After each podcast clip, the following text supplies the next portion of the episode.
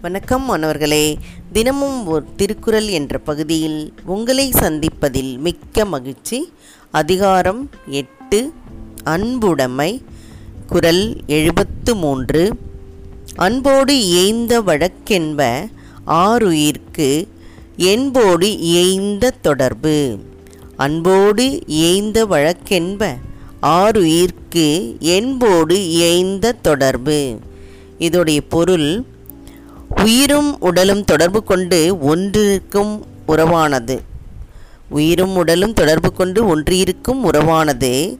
அன்போடு பொருந்தி வாழும் வாழ்க்கையின் பயன் என்று கூறுவர்.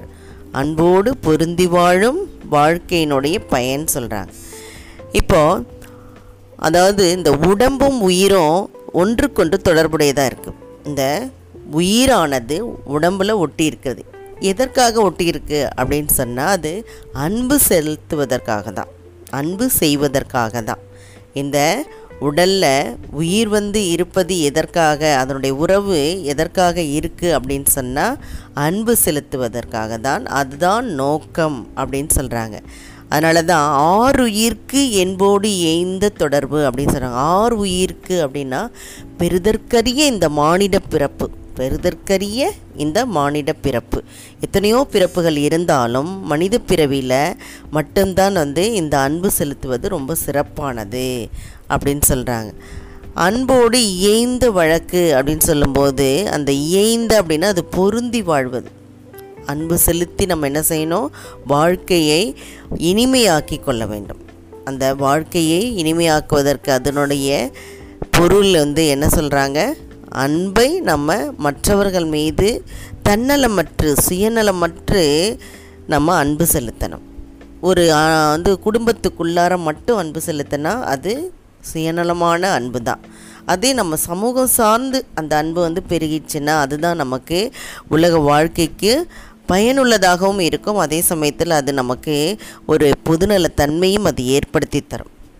நம்ம அதனால தான் என்ன செய்யக்கூடாது?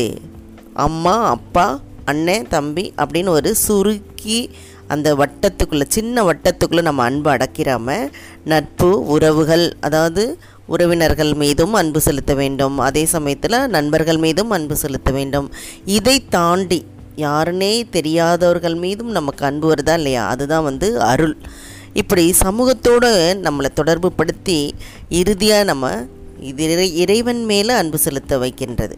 இப்படி நாம் அன்பு வந்து பெருக வேண்டும். அன்பானது பெருக வேண்டும்.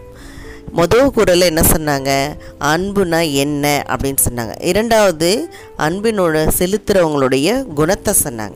இப்போது இதோடைய நோக்கத்தை சொல்கிறாங்க மூன்றாவது குரலில் எதை சொல்கிறாங்க அன்போட நோக்கத்தை சொல்கிறாங்க அதனால் நாம் எல்லார் மீதும் அன்பு செலுத்த வேண்டும் என்று கூறி உங்களிடமிருந்து விடைபெறுகின்றேன். இதை வழங்கியவர்கள் ஐடிடி திருப்பத்தூர் மற்றும் இரா வனிதா தமிழாசிரியை காரைக்குடி. நன்றி நன்றி மாணவர்களே நன்றி.